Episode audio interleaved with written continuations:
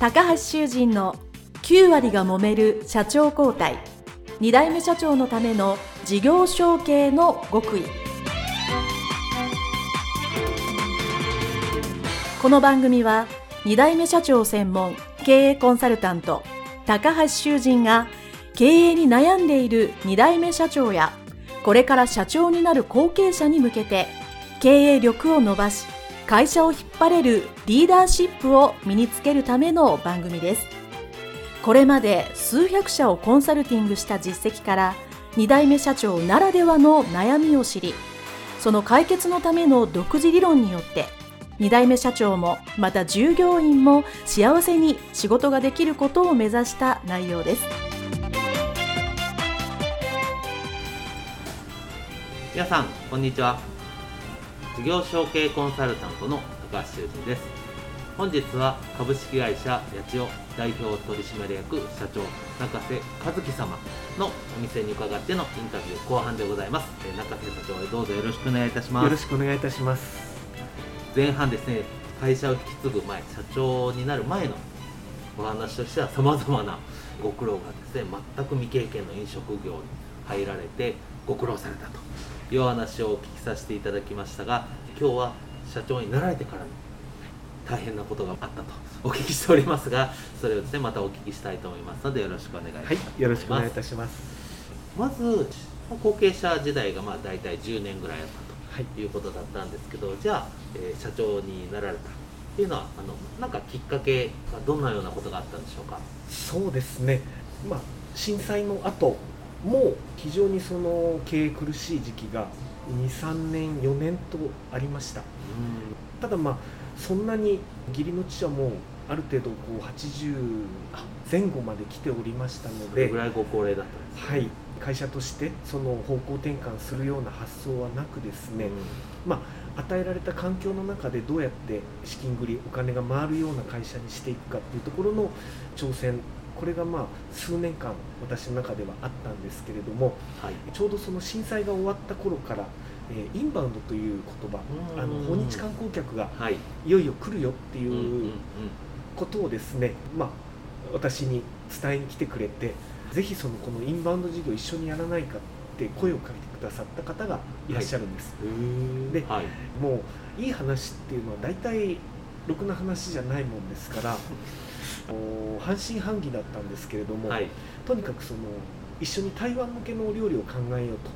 ということ、はい、2013年14年の頃は一番大きな訪日観光客のお客様っていうのは台湾台湾ですね2015年ぐらいから中国が逆転したと、はい、で台湾向けのお料理とにかくあったかいものがお好きで生ものお寿司なんかはそんなに召し上がらないっていう文化でしたので台湾向けのそのセットコースセット料理をですね一緒に考えましてでその間に入ってる方が台湾の旅行者に売り込んでくれると、でそれに3泊4日の日本旅行の中でその工程の中で私どものお店に立ち寄っていただくと、はい、いうことをやっておりましたら半年ぐらいしましたら芽が出始めまして連日台湾からのお客様であの昼夜と。まあ、当然その値段の交渉とかございますので、うん、なかなかそのうんと儲けるってことはできないんですけれども、えー、訪日観光客でにぎわうようになりました。はい。でそうこうしてるうちにいろんな旅行者さんからお声がかかるようになり一つうまくいったら当然あっちもこっちもそうですね。でいいですね。はい。でいよいよあの JTB さんに乗り込んで行ってですね、はい、マグロの解体ショーを当店でやらないかみたいな話を、えー、持ちかけましたらマグロの解体ショーじゃなくて寿司作り体験をやってほしいと。要するにもう食事食べることから体験することにだんだんシフトしていった時期です、はい、で分かりました。それならやりましょうということで当店の私どもの、まあ、当時大箱があったもんですから、はい、そこにその団体さんを入れて、うん、お寿司教室をやると。はい。で、えー、私はあのー、欧米のお客様相手の時は私が通訳をしてですね、うん、来ましたね。英語が行きましたねこれ。はい。あの面白おかしくやって。で23年経つとですね今度個人旅行が増えてきたもんですから、はい、団体はうちの社員に任せて、うん、個人旅行要するに私が握り方を自分で実演しながら英語でやるっていう教室こちらも大当たりしました。連日まあ、数名相手が限度ですけれども、ね、私がまあ英語で、えー、握り方を教えながら、まあ、楽しく教室をやるっていうのが23年、まあ、大流行りしまして、はい、そんなこんなでなんとか会社がそのお金が追加のこう借り入れをせずにですね、うん、どうにか回るかなっていったところで2020年、はい、はい、もうオリンピックの年ですから、はい、いよいよ忙しくなるぞと、うん、もうこれ以上できるかしらっていうところまで行ったんですけれどもコロナの感染があの感染拡大しまして訪日観光客が一人も入ってこなくなって そうですね。はい。いよいよ厳しくなったとい。うところで、はい、もう義理の父は病床にあったもんですから、はい、メインバンクにご相談に行ってもお金は貸しませんと、うんうん、コロナ融資であってもお金は貸しませんと。なんと。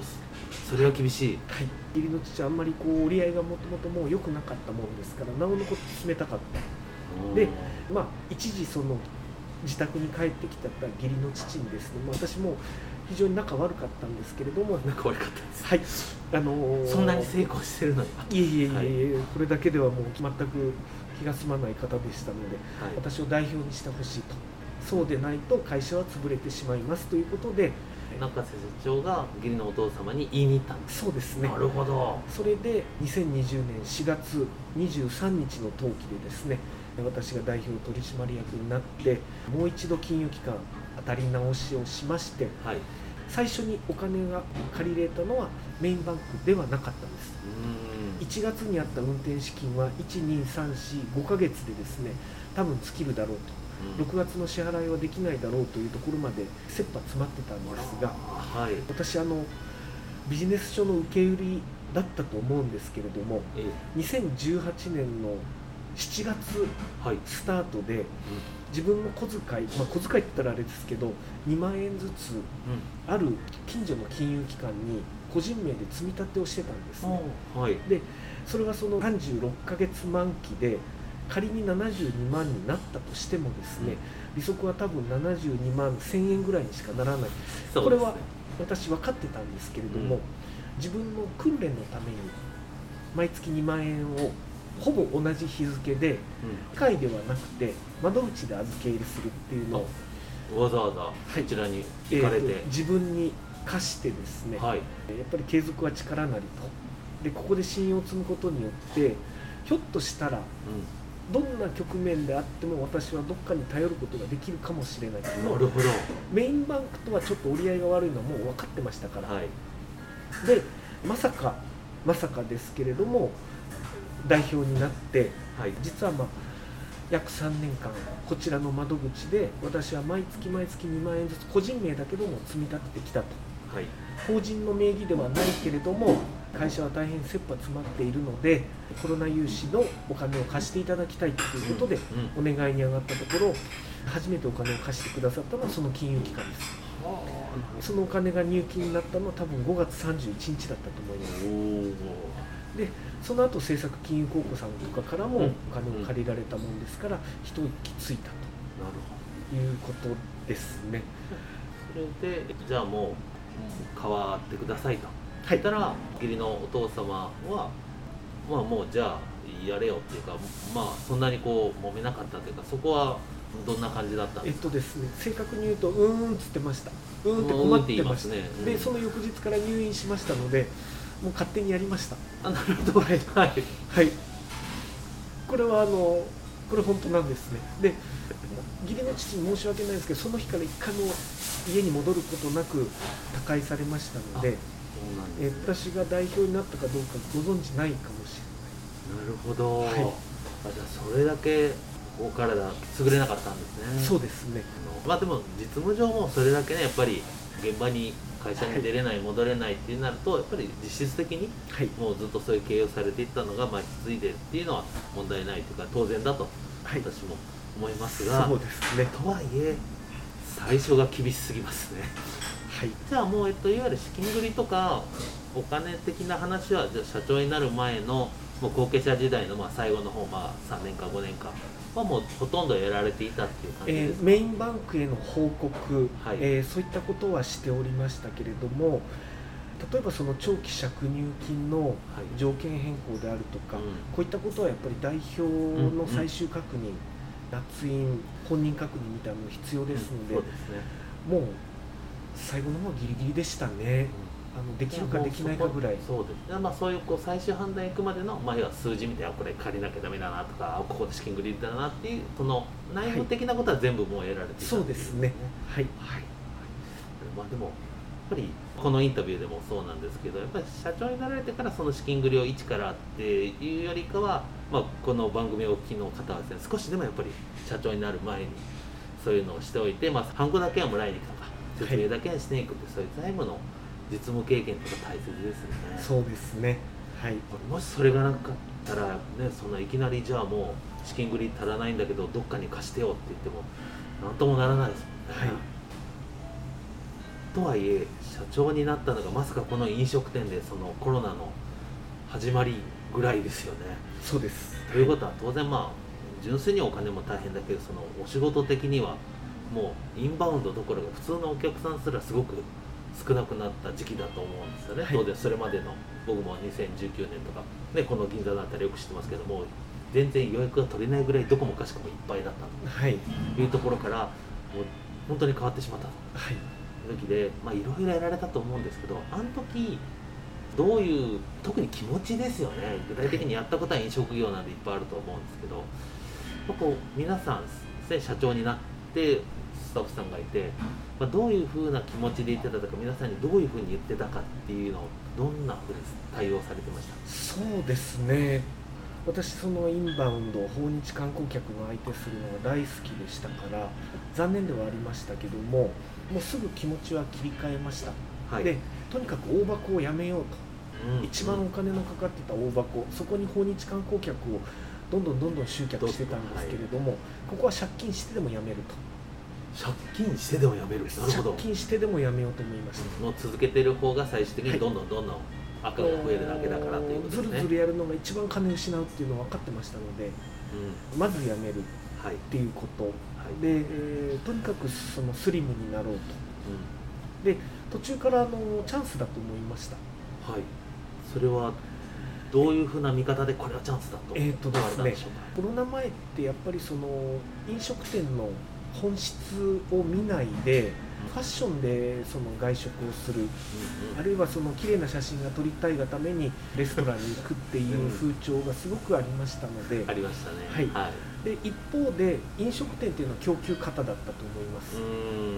どこでも飲食店があるしうん。1個なくなってもその後どんどんどんどんできてくるしはい。参入障壁がないしうっていうところで。でその差をですね供給とその需要の差を埋めてたのは外国人だったんだと思うんです。ん、確かにそうですね、で今回そのコロナが起きたことで飲食店、まあ、外国人が全く来なくなっていろんなものがストップしたと。でこれまで収入があった方も収入が減ったりとかなはい。くなったりしたことで、本当に大事なお金を身のある食事にお金をかけるんだといううん。そういうその原点回帰が少しでもあればいいなと思いました。我々はその今こそそのメニューを精査してはい。本当に価値あるもの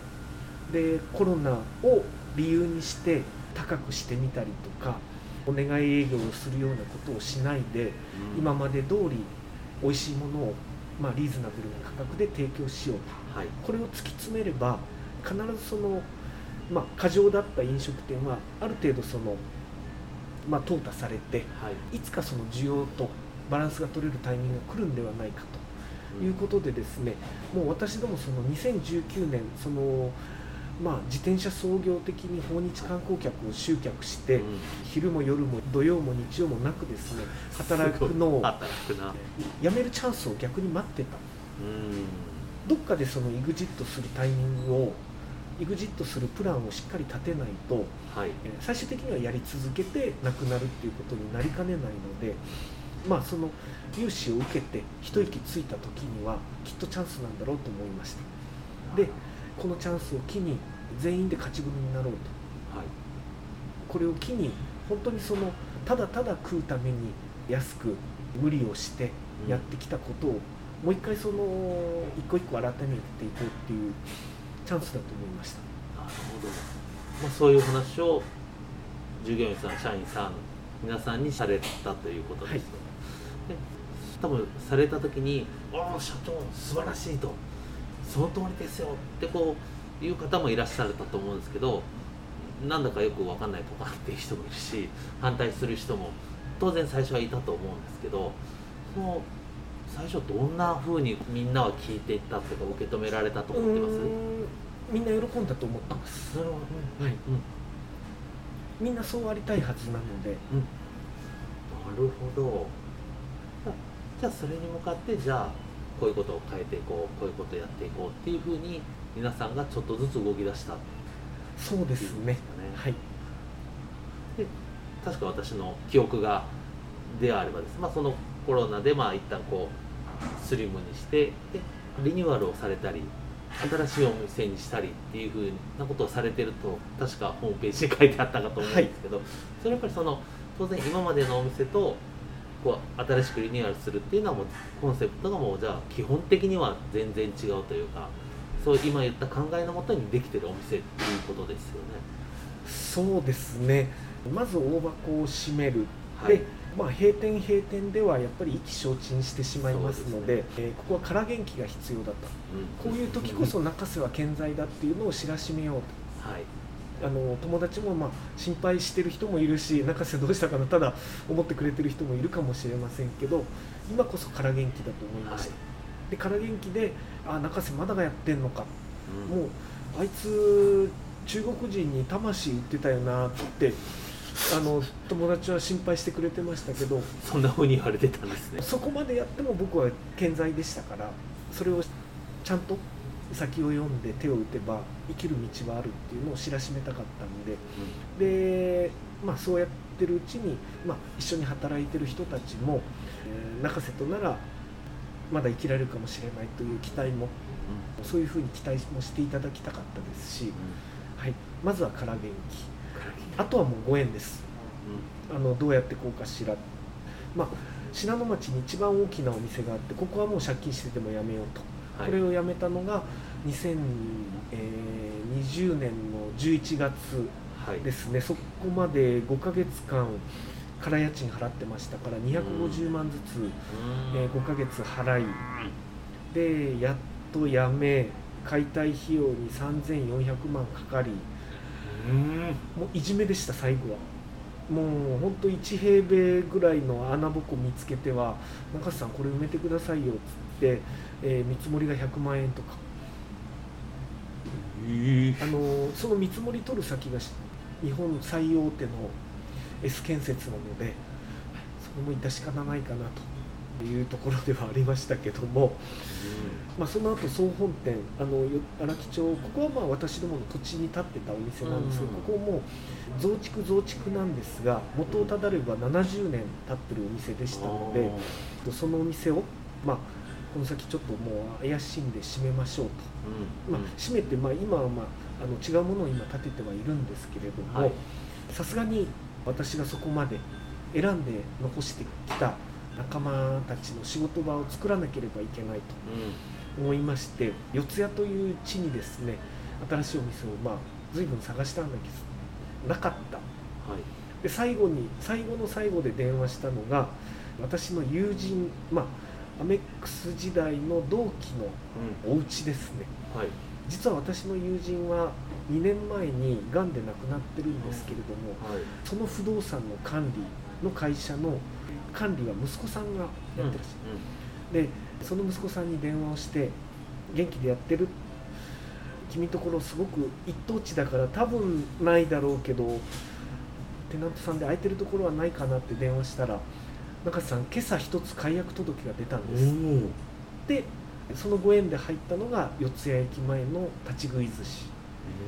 これをあの2021年昨年の9月23日にオープンしました。はい。で